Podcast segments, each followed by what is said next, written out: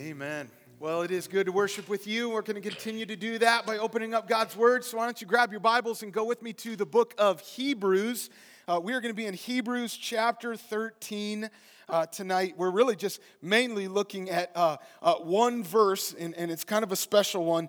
And I really wanted to go here because I know after last week's kind of announcement, it was a big one. Our church is entering into a season of transition as Carissa and I and the kiddos prepare to leave Fairfax. And I just want to be honest with you. I've never been in this position before, leaving, having been the lead pastor of a church, primarily responsible for preaching every single week. And I've kind of wrestled with this tension of knowing, just being honest, at the end of the day, like, God does not need me. Okay, and this church has never been built around me or my personality. It has always existed by and through and for the glory of Jesus Christ, and He is building His church. I'm so grateful for that promise, and we're like leaning into that, and that's part of the reason why we have great confidence is because Jesus is the one who is doing a good work here. And yet, at the same time, like I told you, there's this tension. Like, I get it. Okay, I know this is a kind of a big deal to have to go into a season of searching for another lead pastor, and so transitions are just kind of difficult like that. So I was kind of wrestling with what do I do here? What do I do here with 4 more weeks of having the privilege of getting to stand up here and open up God's Word and preach? And this became so clear to me. Okay, I know what we need to do. The best thing that I can do is to point us to the Lord. To get all of our, just direct all of our attention, all of our focus on who God is. Because I think about like where we're going. I love this graphic because it kind of depicts a little bit of how we might all be feeling. There's a little bit of a curve, a bend in the road, and we can't really see ahead. There's some uncertainty, maybe some unclarity there, but I am convinced that nothing is going to help us more. Nothing is going to give us more confidence, more joy, more peace, more hope than if we get our eyes on Him and the truth and the reality of who He is. Think about this. God is. Period. Like that reality in and of itself should stop us in our tracks. That reality is what sustains us, the fact that God exists at all. And everything about Fairfax Bible Church has always been about the glory of God. This is what we do. We seek Him because we want to see Him so that we can worship Him for who He is. That's what we do. God is, and God is awesome. God is glorious. God is holy, and God is gracious and loving and merciful and just and sovereign, and God is good. And here's the thing. We know all of those things because of what I want to share with you tonight. Those things are true about God because God is unchanging. That means that all of the truths about God, all of these characteristics, all these things that we love about Him, all these things that we want to explore and want to understand, all of those things always apply. Because He will always be who He's always been. Man, I know that this is going to be kind of a challenging season, maybe even scary. I'm praying for you. Man, I just don't want you to give up. Don't want you to walk away, feel like you just need to give up here, freak out, worry, be filled with anxiety. And honestly, I was thinking about it. I don't even want you to just grin and bear it as if it's just going to be miserable and we got to get through. It's one of the things that the Lord's been kind of impressing on Carissa and I in this season. I want it so much for you as well, that you wouldn't just grin and bear it and try to get through it, but that you would worship your way through it. We raise a hallelujah.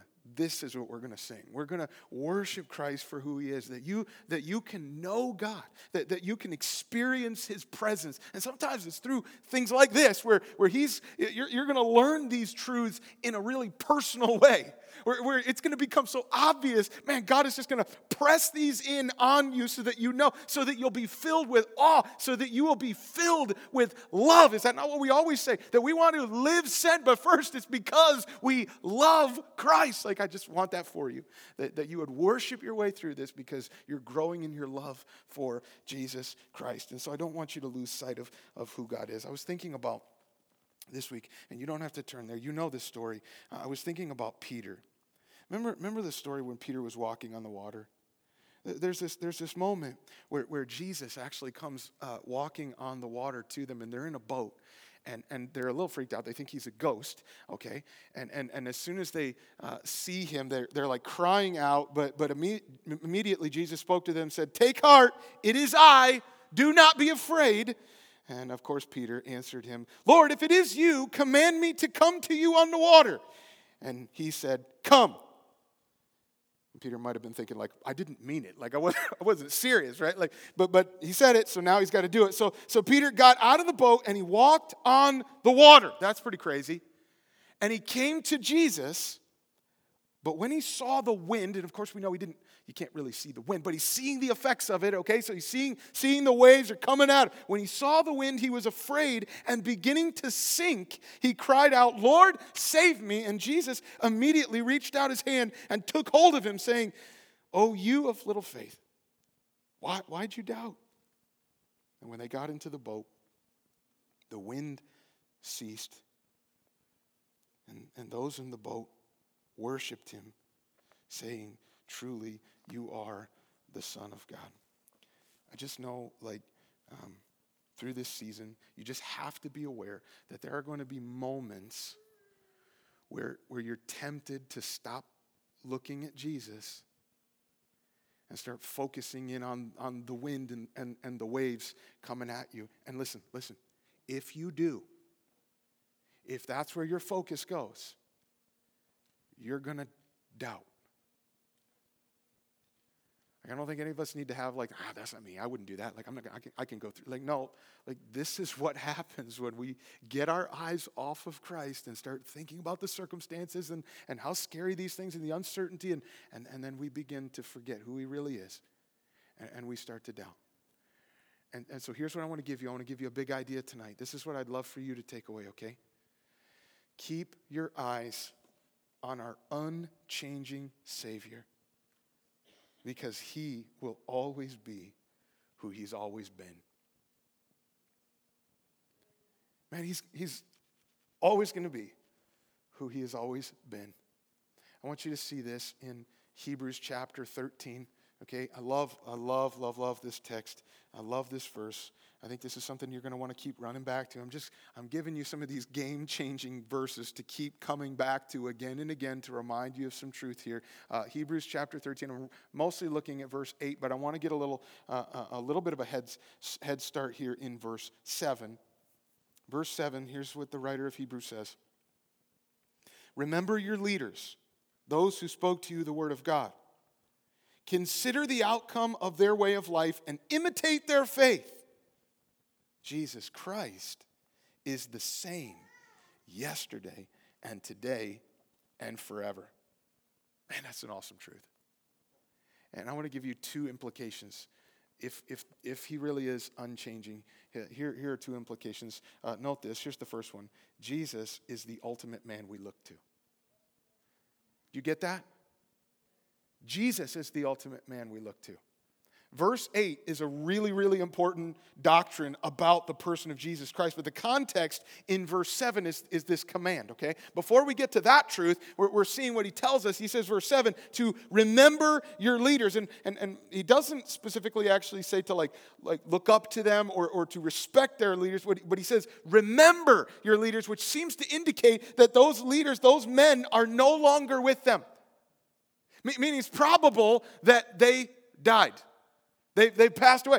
and maybe even possible that some of them have been martyred for the faith. They have given their lives for Jesus Christ. These were the men, it says, who they spoke to you the word of God. They had taught the church, they had taught them the gospel, and then they had lived it out in front of them as a powerful example. And he's saying, imitate their faith, follow that example. But listen, the point is not that they would look at those men, but at the man whom those leaders looked to, the man who had changed their lives forever, namely Jesus Christ. He's saying imitate their faith because their faith had been in Jesus, who is the same yesterday and today and forever.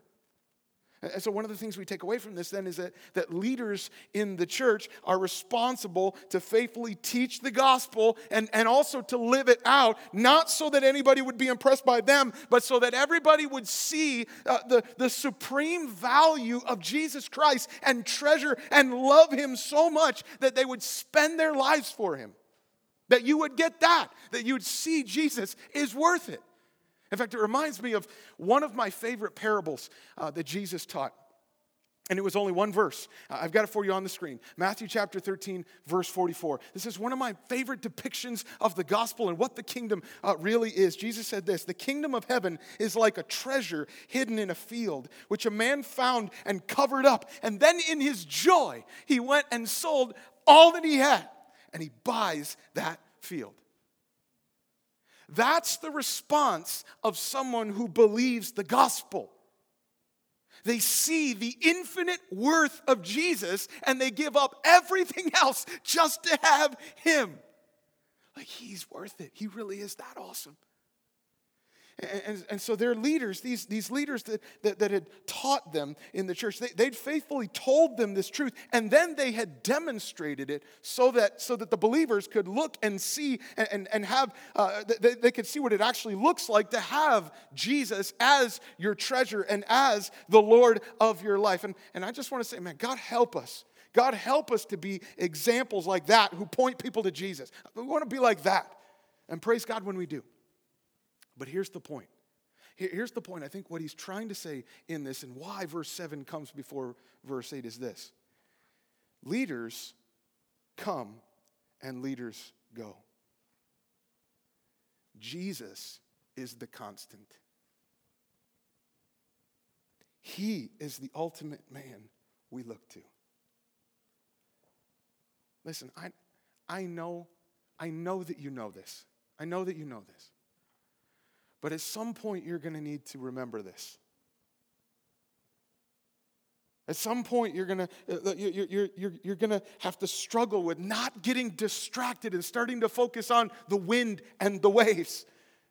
And there's moments of doubt and fear and anxiety. When those things come rushing at you, you need to know what to do. Really, the only thing you can do is look to Jesus. That will be the difference between a church that just struggles with change and a church that worships their way through it and grows spiritually because of it, by the grace of God and for the glory of God. You keep your eyes on our Savior. And it's because of the second implication, if you're taking notes, note this, it's because of this. Jesus can always be trusted because he's always the same. You see that? Look at it in verse 8. It says that Jesus Christ is the same yesterday and today and forever. Now, that's actually an attribute of God. See, this is why Jesus is the ultimate man that we look to, because he is God. In fact, at the beginning of this book, Hebrews chapter 1, verse 3, I've got this for you on the screen. I want you to see this just so that we're like putting the pieces together. This is a picture of the doctrine of Christ that this book is displaying for us. He says that he, Jesus, is the radiance of the glory of God and the exact imprint of his nature, and he upholds the universe by the word of his power. And after making purification for sin, he sat down at the right hand of the majesty on high. So when we look at Jesus, what he's saying is we are seeing the radiance of the glory of God, and all of the attributes, all of the perfections of God always apply to him.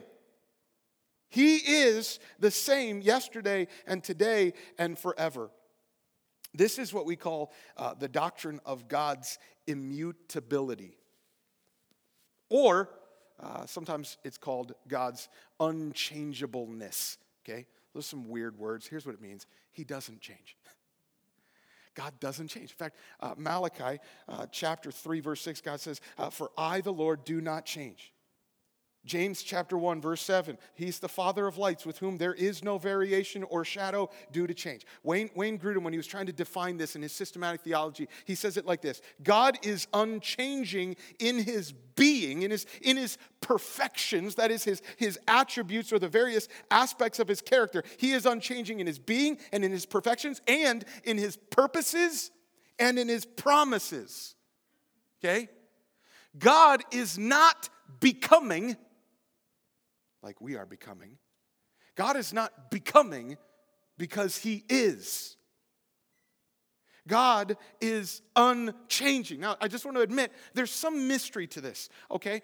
This is actually, there's some difficulty in our finite minds trying to understand this doctrine, because we do see God emotionally responding, and sometimes as we read through some of the stories, it seems like God is kind of responding differently to some of these things, besides the fact that we know that God actually exists outside the bounds of time, which is basically impossible for us to really comprehend and wrap our minds around. Side note, by the way, those kind of doctrines that stretch our ability to think to the breaking point where we really don't understand, those are actually kind of encouraging. And the reason they're encouraging is that it's not made up. Because we would not fashion a God like this. We would make our God tame and understandable, something that we could wrap our minds around. And I was actually praying about that and praising God for that this morning. That just, man, it fuels our worship that we have a God that we can know him rightly. Like, I can understand, I can know God, but I cannot fully comprehend him. I can't put him into a box. Praise God. He's an awesome God. And so while we maintain some mystery here, this is really something that's hard for us to wrap our minds around. When it says that God is unchanging, it means that the emphasis is that his character is always the same. And what he has purposed or what he has determined, he will bring about. And when he makes a promise, he will always be faithful to that promise. What it means is you can count on him. You can count on him. Because who he says he is, what he says he's going to do is always going to be the same. His character and his purposes are unchanging, and so he is trustworthy. I was thinking about this aspect of God's immutability, his unchangeableness. One of the aspects of that is that it means that God is never inconsistent. And the thing, I think I'm blown away by that, because that is just not me. Yesterday, like, I hate to admit this, but I was having one of those grumpy mornings. I'm sure you never have one of those. I was having one of those. I'd love to just make the excuse that I was like super tired, and I was, but it was mostly just pretty pathetic and ridiculous. And there was a moment where Carissa was busy taking care of one of the kids, and she asked me to go back upstairs and grab something really quick so that she could help Jolie. And the problem was, I had literally just come down the stairs. I didn't want to go back up the stairs. You know what I'm saying? Anybody have this problem in your house? That's like the worst, right? When you gotta go back up. So here's the deal. I did it, but I did it with attitude. Or as was graciously pointed out, I did it huffing and puffing, which is apparently a thing for me. I'm just beginning to realize this after a few years. I think she's been saying that for a while.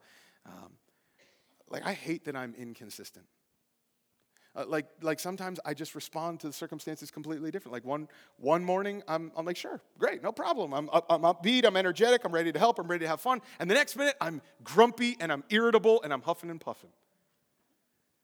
And that's got to be so hard to be around me when I'm like that, right? And thank you, Judah. I appreciate your honesty there. He's like, yep. Like, I'm thankful that my kids are really patient and they're forgiving. But here's the deal. You're never going to have to forgive God.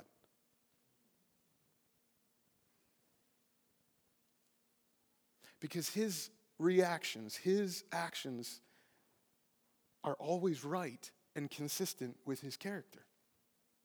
God is not inconsistent. You're never going to catch him on an off day.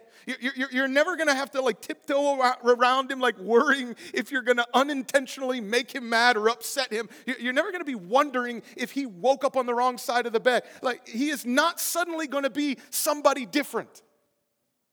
He's not going to be a loving and gracious and kind and just God one minute and then change his mind and be unloving, ungracious, unkind, unjust in the next. It's not. He's never inconsistent. He is who he says he is.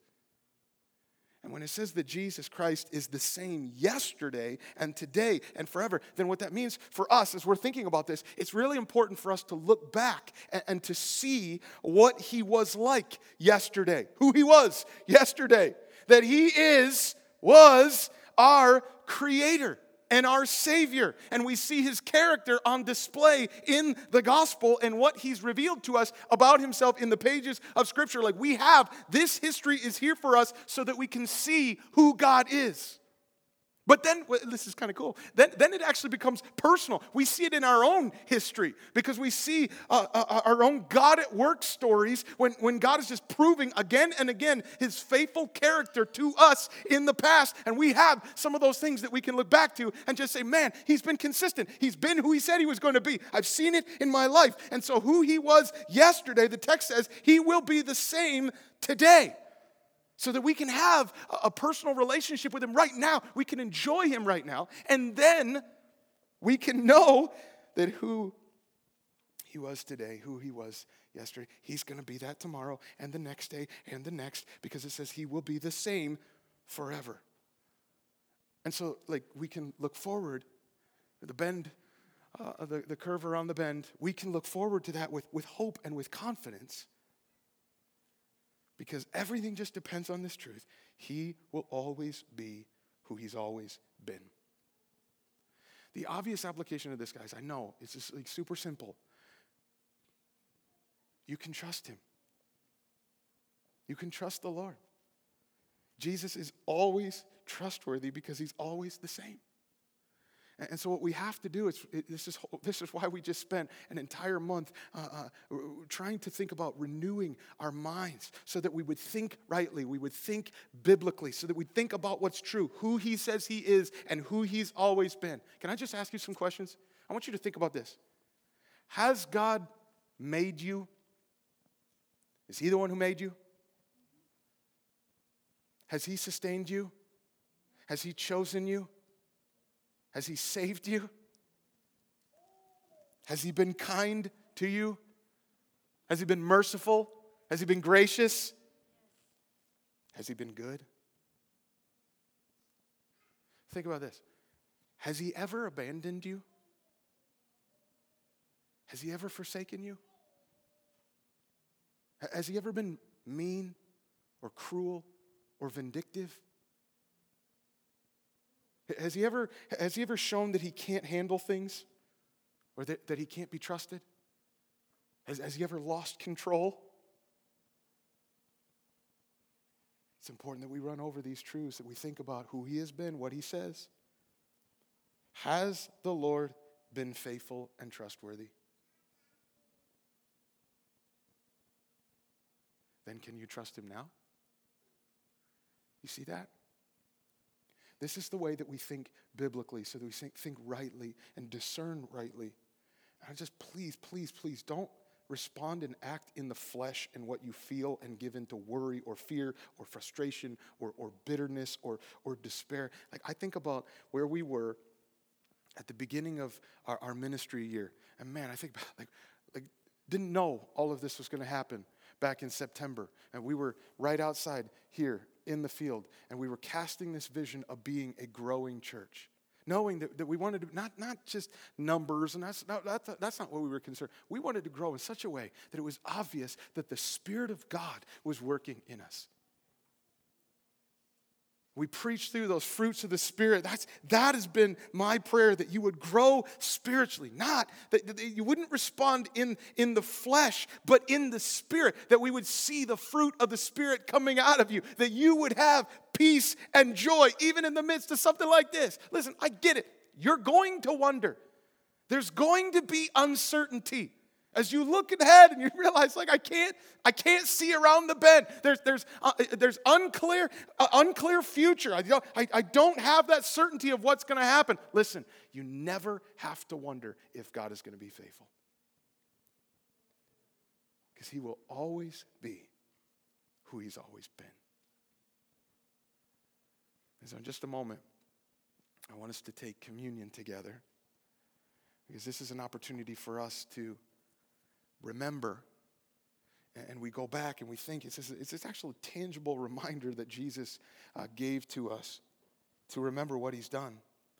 I think of Paul, Galatians chapter 2, verse 20 said this, I have been crucified with Christ. It's no longer I who live, but Christ who lives in me. And the life I live, now live in the flesh, I live by faith in the Son of God who, listen, He loved me and He gave Himself for me.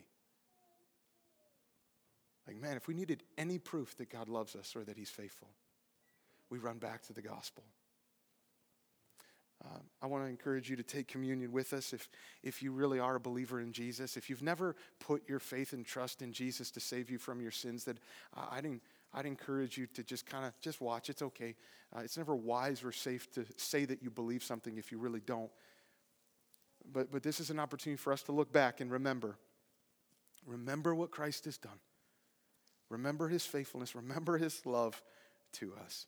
And we get to declare this. Paul actually says in 1 Corinthians 11, as often as you eat and this bread and drink the cup, you proclaim the Lord's death until He comes. We just want to keep proclaiming that, because that is the ground on which we know that God loves us and He's going to be faithful to us because of what He's accomplished for us in the gospel. The Scripture says, I received from the Lord what I also delivered to you, that the Lord Jesus, on the night when He was betrayed, He took bread, and when He had given thanks, He broke it, and He said, this is my body, which is for you. Do this in remembrance of me.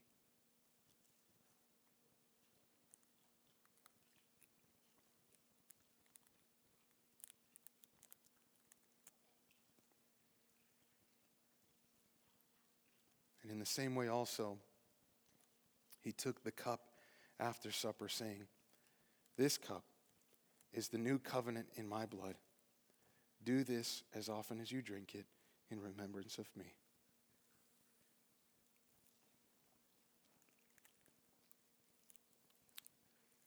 God, you are. The fact that you exist is enough. But you've proven so much more. You've proven that your character is always good, always trustworthy. Thank you for that. I'm so grateful for this confidence that we can have, because Jesus Christ is the same yesterday and today and forever. And what hope that gives us. Lord, you have been faithful to us. You have loved us. You have chosen us when we didn't deserve it. You have saved us. You've been merciful and gracious to us. God, I think about the work that you have done here at Fairfax Bible Church. This was not our work. This was yours. You did this. You have built your church. And because you've proven yourself faithful, we know that we can lean into that promise and ask you to continue to do a powerful work here. So God, would you sustain our hope? Meet us in those moments where we feel like the wind and the waves are coming at us and we're tempted to get distracted and forget who you are. Lord, would you help us to keep our eyes on you? You will always be who you've always been. And we give you praise for that in Jesus' name.